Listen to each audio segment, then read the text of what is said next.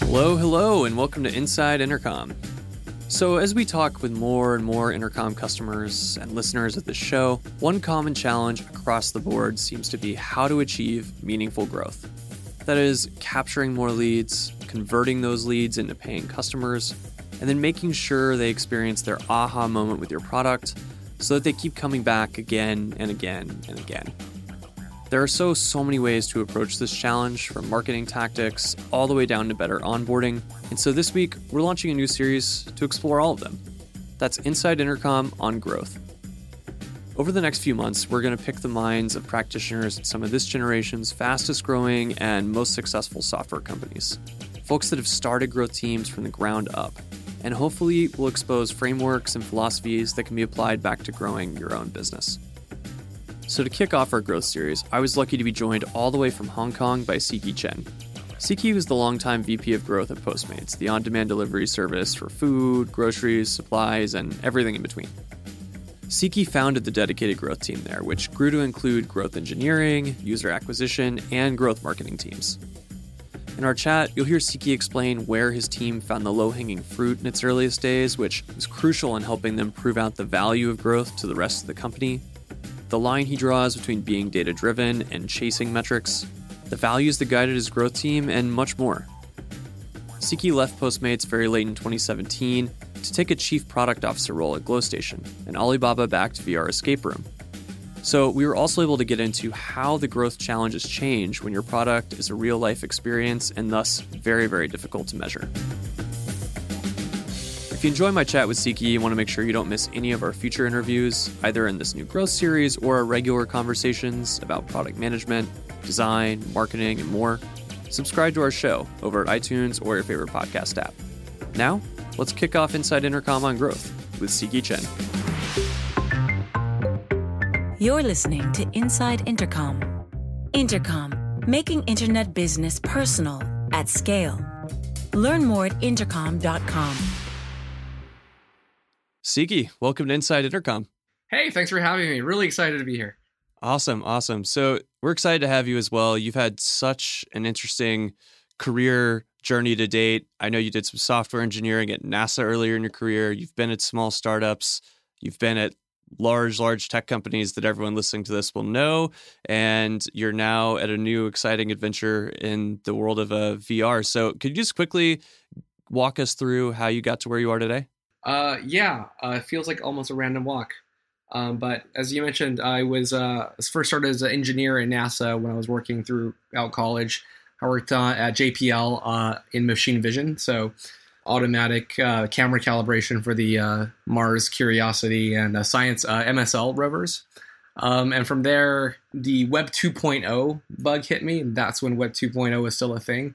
Uh, so I really wanted to get into the internet industry, and I worked at pretty much the only uh, startup in San Diego at the time, which was a YouTube competitor called Veoh. And I was there for about a year, and then I moved to San Francisco to join a search engine startup called Powerset. Uh, and that's when sort of my entrepreneur career started. Um, in two thousand seven, Facebook came out with the platform, and uh, I developed a game called uh, Mafia, uh, and that quickly was making three thousand dollars a day in ad revenue, and I just moved to San Francisco, still working in a search engine startup. Um, but I really like working there, so worked there for a few more months, and I met my co-founder, Alex, and uh, he said, hey, let's make some more Facebook games together. So we did, and we built another game called Friends for Sale, uh, and that became the second largest app on the platform, a couple of million D A U. Uh, wow. So that led to uh, V Cs calling, and I've always wanted to be a founder, so we ran that company about two years. It grew to be about forty people and was profitable, but nowhere near as big as Zynga. So in twenty ten, joined Zynga. I uh, was uh, first uh, director of product for studios, and I ran product management for the company as a whole. And then I moved to China to run their China business. And then in twenty twelve, I left to start a company called Hey, uh, which is the a heck of a roller coaster ride, but ups and downs. Uh, we built a journal app called Heyday that uh, won editor's choice at Apple. And then that wasn't growing, so we pivoted ultimately to an infamous app called Stolen, um, which uh, turned your Twitter graph into a market economy. So it lets a fangirl of Justin Bieber collect Justin Bieber as a card. Um, and that got shut down by a act of Congress. And about in in twenty, mid twenty sixteen, uh, we were acquihired by Postmates, and I was at Postmates as to run consumer product for a few months, and then we started a growth team. And uh, I've been there since, since until last November, where I moved to Hong Kong to do V R. So, as you mentioned, you helped build out the growth function at Postmates. How did you guys define growth at Postmates? For instance, was growth marketing part of that umbrella, or were they off in the marketing wing? Was it mostly product solutions to growth? Where were the boundaries drawn, if there were any? Uh, it changed dramatically for the entire time I was there. So when I started, there was just a consumer product team, and there was a growth marketing team that was mostly marketing. And what I quickly realized as I was uh, running the consumer product team was that we didn't have very good visibility into user behavior. The amount of instrumentation and quality of instrumentation wasn't quite there. Uh, so the growth team started as really uh, the growth engineering team. And it was myself, a P M, an analyst, and, and one engineer. And for the first three months when we started this team, and we had to lobby pretty hard to start it, uh, we just tried to fix data. So we put together a growth marketing stack, an analytics stack. We tried to validate every single event that a user could possibly do. And so, yeah, for a few months, it was a struggle because we had a team called Growth and we weren't growing anything, which you can imagine um, is not the best place to be when you just joined a company. Right. But, you know, once you once we've uh, instrumented most of the customer events and we can see where we are and what people are doing, as you can imagine, if the data wasn't quite good before, there's probably a ton of low-hanging fruit. Um, mm-hmm. And so we started chopping those down um, on the sharing side, on the onboarding side, and Uh, the low-hanging fruit was very significant. And through that, so you get a little bit more credibility and trust uh, with um, executives. So that's how growth marketing was folded under growth. And then performance acquisition was folded under growth. And then we became a proper growth team as opposed to just a growth engineering team. And by the end of my career there, about a year and a half or so, um, we had all of the local G Ms and city managers also reporting to growth. So you mentioned how hard you had to lobby to get the team started. What was the the struggle or the, the tension there that you were having to work to get across? Mostly it was why we need a, another growth team, right? Because uh, we had a marketing team and we had a product team. So there wasn't a whole lot of understanding of how a team called growth or growth engineering fits in. So a lot of that was just putting every credit, bit of the credibility I had joining the company on the table and said, this is very useful. We need to understand what is happening inside our product and what our users are doing in order to be able to prioritize. And prioritizing is uh, the most important thing you can do well with product management, because everyone has never has enough resources. You always have a finite amount of things you can do in a finite amount of time. So your output is almost completely de- defined by how effective you are at doing the right things. And uh, you, the only way you know what the right things are is to know what is happening. And that was the argument I had to had to make. That that story about having to find the the low hanging fruit to quickly prove out the value of the team, I think is a, is a common one. Certainly one I've heard before. So how did you approach prioritization once the team got started? I mean, there's a lot of low hanging fruit to pick from. Where did you decide to pick from first, and why? When when there's low hanging fruit, uh, you can start with a growth model, and a growth model should provide you the answer. Right. So if you have one particular feature that could increase uh, new user conversion by ten percent, another one that could increase virality by ten percent, um, you can throw that into your growth model. And if it's a proper growth model, you can define how much impact do you want to see by when. So in our case, we want to see impact in a very short amount of time, within two weeks. And depending on what the model outputs, you can decide on whether onboarding or virality made more sense. In our case, we had two pieces of low-hanging fruit, so it wasn't much of a trade-off, but we did do onboarding first.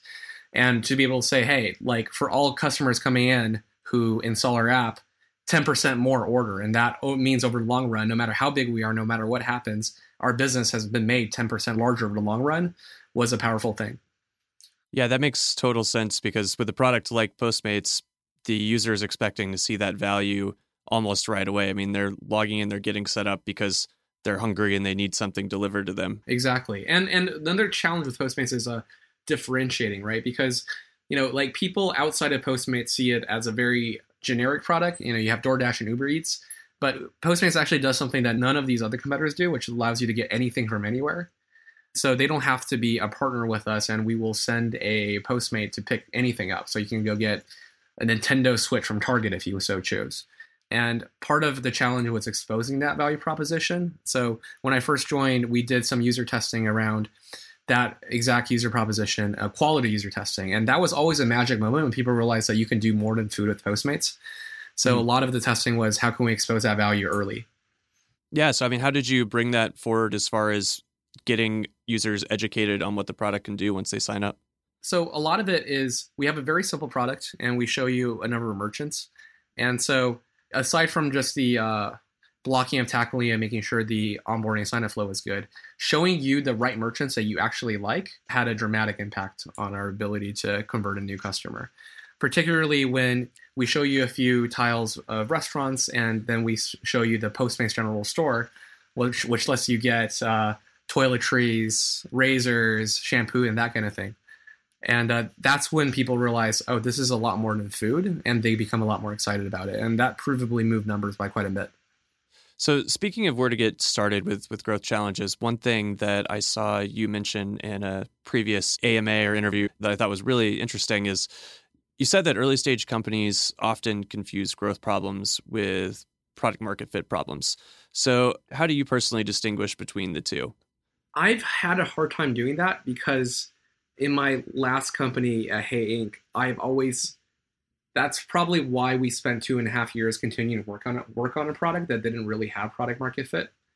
Because I thought if we just keep on iterating on it and making it better and like making the growth better, it's going to work. But it never did. So, you know, objectively, it's so much easier to give advice when you're not in the thick of it and you're not working on your own product. The two things are, you can look at it qualitatively and quantitatively. Qualitatively is their excitement and love from your customers. Like, can they not live without it? They are they are all absolutely raving about it. And quantitatively, and not just the first time either, right? Like, it's easy to excited be excited by first time, but a month right. to into it, are they still loving it? And quantitatively, you can measure that in engagement or retention. How often are they using it? Are they using it every other day? Two months from now, are they still using it just as frequently? And by and large, if you can show both of those things, then you probably do have product market fit.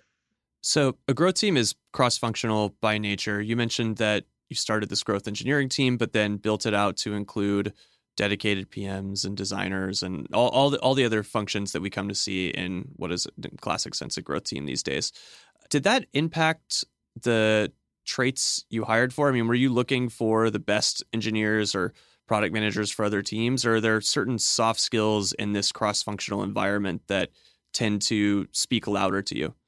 Yeah, um, definitely in a larger company, uh, you're looking for more than the base traits, which is, you know, the base traits for a growth person is generally looking for a combination of left brain, right brain, right? I think this is very mm-hmm. common. Um, you want someone who is highly analytical and also highly creative. Analytical so that they can prioritize correctly and work on the most effective things, and uh, creative so that they can come up with the ideas to prioritize. Um, in a larger company, you're definitely looking for someone who uh, has a little bit more of the diplomacy and the soft skills to get something done. There is in pretty much all growth teams, you have to is a, it's always cross-functional. You have to work with a ton of teams, and it's very, very easy to be stereotyped as kind of the arrogant data people who always has the answer. And we try definitely to, to not do that. And in fact, like one of the things that we try really hard to do is there's this quote, you know, if all we have is data, let's go with data. All we have is opinions, let's just go with mine.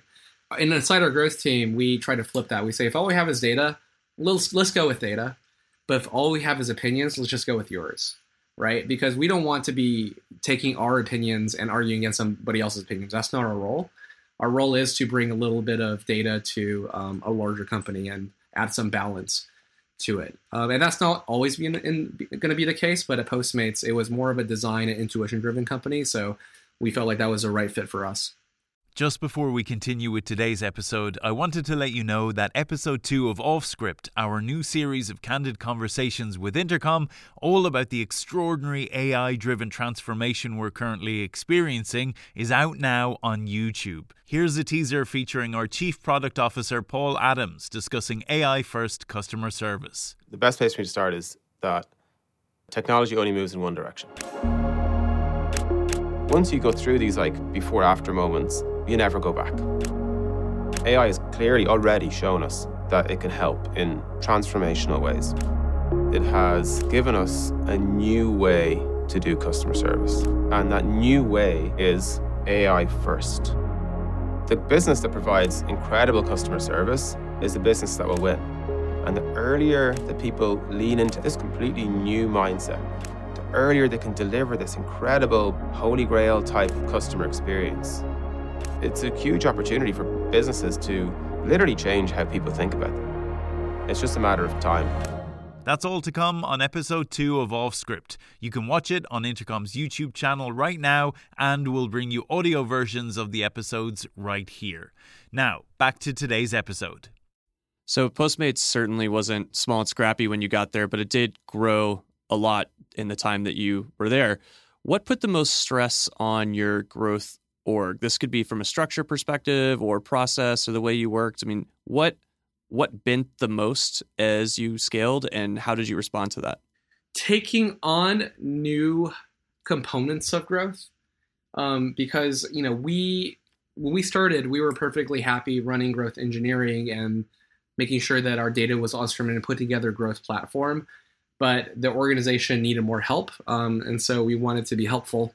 Uh, and it's when we were asked to basically, when I was asked to manage competencies where I didn't have any experience, uh, that's always a tough situation to be in. Um, I tend to do well when I have some kind of uh, functional expertise in what I'm doing.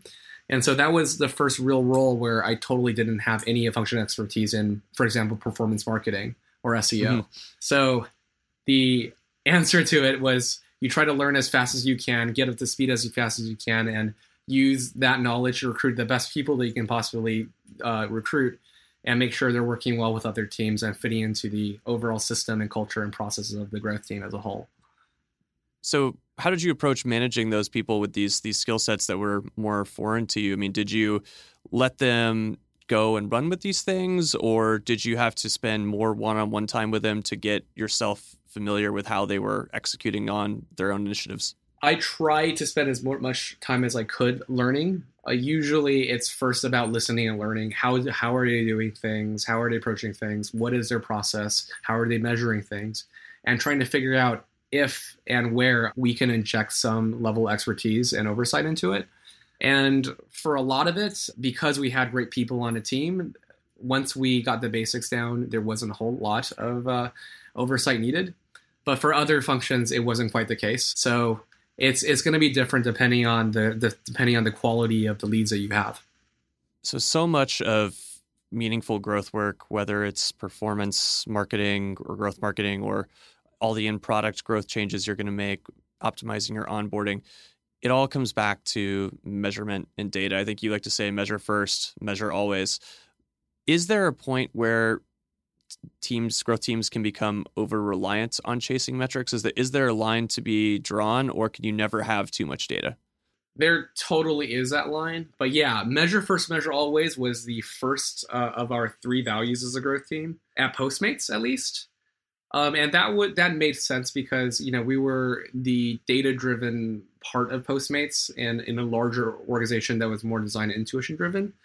Um, but there is absolutely a point where you're completely over-reliant on tracing metrics. And Zynga certainly is an example of that. And at Zynga, I observed like two things about being data-driven. Like being intensely data-driven makes you biased in two ways.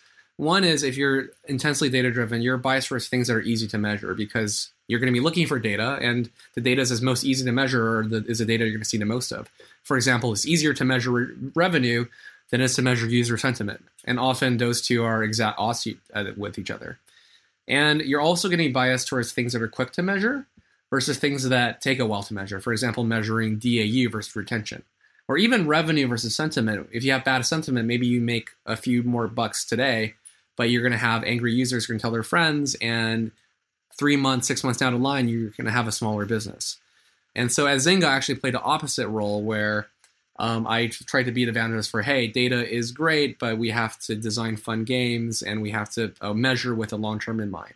So it's going to be different in every culture and product and stage and the context of the organization. But yeah, there needs to be a balance. And I think at Postmates, it worked incredibly well because for a time I was running both consumer product team and the growth team. But over time, uh, we split that out. And now uh, this, the C E O of Secret, um, uh, David Baitow, he now runs the core consumer product team. And so we worked side by side for a time. And that was great. We had a team that was able to completely focus on delighting the user and frameworks and long term. And you have a growth team that's more focused on just being uh, hard-headed about data. So measure first, measure always, you said, was one of the three principles for the growth team. What were the other two? Uh, here are the three values that we had at Postmates uh, as a growth team. The first one is measure first, measure always. We believe that if it's worth doing something, then it's worth measuring it. Uh, the second value we had was uh, we prioritize ruthlessly. Prioritizing is the most important thing that we can get right. So we are not satisfied with simply shipping something.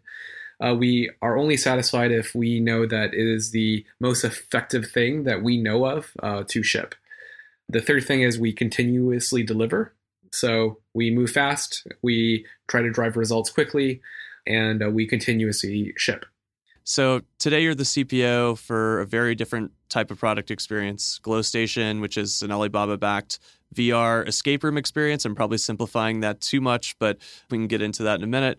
But what are the similarities and differences in terms of how you attack growth for this very different kind of more experiential product? Oh, man. I mean, the biggest difference is there's not a whole lot we can measure at this right. size. So the the product is actually a series of retail locations where customers actually go buy a ticket and experience it. And when you're acquiring users, you're acquiring dozens a day, right? Obviously, we're franchising, expanding quickly.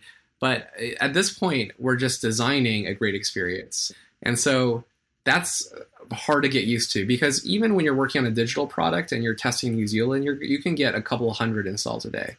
And here we're selling something retail. So that's quite different. The other thing is uh, how different physical design is, right? Like, we have to design the interior, the service, the words that people say with each other, all of the edge cases.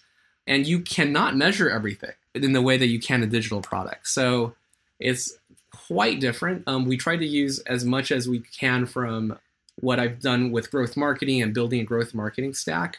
But what I've realized as I've been working on this product is most of the experience we just can't measure and we just have to be okay with it.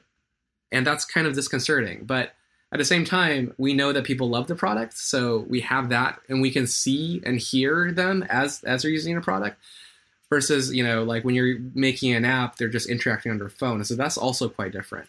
So I would say we are using the, the experience in the places where it makes sense, but it's largely a learning experience for me. So I know you've only been in the new position for a few months now, but going back to when you first stepped foot in the door, what is it that you really felt like you've brought with you from Postmates and your experience there into your new role as C P O at Glow Station? Well, what I took for Postmates, um, and the reason why I wanted to join Postmates is my entire career, I've only worked on digital products. From, you know, NASA to Zynga to games to my last company, it's just been apps. And Postmates was really interesting to me because they interact with the actual real world and they work on logistics. And I wanted to understand how to do that and what that's like. And I was blown away by the culture when I joined Postmates. It was an incredibly aggressive operating environment. It's very difficult and slow oftentimes to get things done in real life. And it was a culture that wouldn't take no for an answer. And if we could do it today, we would. And that's probably the biggest thing I took away from Postmates that I'm bringing to Glow Station. A very similar environment where our product itself is digital and it's delivered in a physical environment. So everything from getting uh, licenses to, uh, from the government to getting construction done to hiring um, is very slow and difficult, but you have to execute very quickly given that it's a venture-backed company. So I'm very thankful for um, that, those those learnings that I got from Postmates and how powerful their culture was. So I'm going to let you nerd out for a minute here. Is this the year that V R finally begins creeping into our everyday lives, or are we still too early in the hype cycle? Boy, I hope so. Um, I, I, th- I, I think I think it's early. I think we're going to start seeing it this year, but it's going to really go mainstream next year. Everything that's possible in the physical world that you could experience is theoretically possible to experience in V R, right? It's a question of like technology. But equally, everything, many things that are impossible to experience in real life, you could experience in V R. So the power of that medium is, to me, absolutely inevitable, and it's getting better very, very, very quickly. But my thesis around how it exactly it goes mainstream, and it's not mainstream today, and it's kind of in a trough of sorrow, is that it will go mainstream outside of the home first. And this is after having experienced the product of Glow Station, and which is why I joined. Like the gap between the experience that you can deliver somebody with custom hardware outside of the home that's at room scale with enough free space to walk around and freely without wires, and what you can get at home, which is mostly a seated experience and your disembodied head to holding two controllers, it's enormous. It's a difference between, well, V R today and the holodeck. And um, holodeck type of experiences, the constraint is cost and hardware, but the biggest constraint is literally real estate, and that is not going to get cheaper anytime soon. Awesome. Yeah, well, it really seems like the amount of potential there to unlock is is almost boundless at this point. So to come full circle and close out here, Siqi, we're going to go through a quick rapid fire round of questions on growth tips and tricks that we're asking all of our next run of growth guests here on the show. So um, quick answers, but feel free to expand on any that you want, and let's get into it. So be it from results, personal enjoyment, or both, favorite or most underused growth tactic? Oh man, this one nobody uses, but I love it. There is a Twitter poll ad unit that I can't believe people don't use, um, where it's basically uh, the most viral ad unit I've ever seen. It lets you choose between two options, and the minute somebody votes, it prompts them to tweet out their vote, and everyone who sees their their tweet gets to, prompted to vote again. So um, for the Mayweather-McGregor fight, we did a Team Mayweather and Team McGregor ad unit, and pretty much we took over an entire hashtag for a cost of about a thousand bucks. Oh, that's awesome. We'll definitely check that out. One book that's influenced your thinking recently and why? Well, this is a book I read, reread once a month, but I really enjoyed The Book by Alan Watts. It's just relaxing when you're stressed. And because I'm a pretty left brain person, it helps open up the right brain a bit when I need it. Someone in the growth community that either you look up to or you think that our listeners could learn a lot from? Uh, it's cliche, but I got to give a shout out to my cousin, Andrew Chen. I mean, I know, I learned everything I know from him. And I think Andrew's the man. Yeah, he's the man. And I, uh, and I think they're doing amazing work at Uber. Your favorite onboarding experience? 'Cause I know you have to be evaluating these things in your personal life. Yeah. My friend, Mary Men, showed me this app. Uh, I think it's awesome. It's very recent, Sweatcoin. It pays you in cryptocurrency for walking, but they have a Whoa. fantastic onboarding experience. It's almost chat-based, extraordinarily well-designed. I have a hard time naming more, uh, naming just one. Anchor is also great. And what is it that uh, that Anchor does so well? Anchor is a short-form audio podcasting type of app. It democratizes the creation of audio content, and it's a almost purely audio-based onboarding. When I tried it uh, recently, it, it blew me away. It was very well done. You mentioned chat there.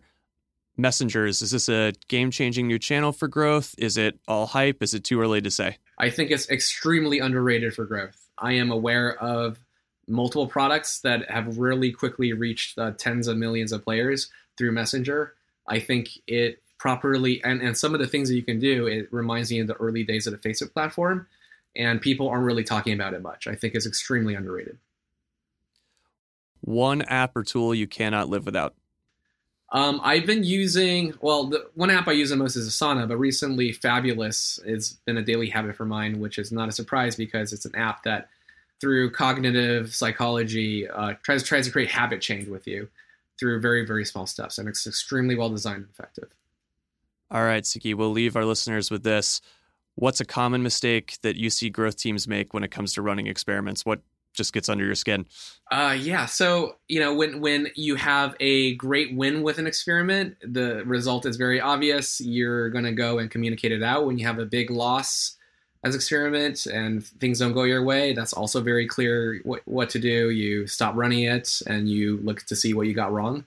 Um, I think the most interesting things are the neutral results, when things don't do anything. And usually when you do an experiment, you expect something to happen. And when it doesn't, I feel like that's the most interesting thing, which means that, hey, either something is wrong about your intuition, about your mental model for a user, or you miss something. So I, I find that a lot of growth teams ignore the neutral results or or make them uh, run too long, and they don't spend enough time looking at those neutral results. That is awesome advice. Siqi, where can our listeners go to learn more about Glow Station or what you're up to? glow station dot com, but uh, the website is not much to look at right now. Um, but there will be news in a few months. Great. Awesome. Well, we'll stay tuned. Thank you so much for joining us today. Thanks for having me. You've been listening to the Inside Intercom podcast. For more episodes, visit soundcloud dot com slash intercom. If you'd like to subscribe, search for Inside Intercom in iTunes or Stitcher. And for even more great content, check out blog dot intercom dot com.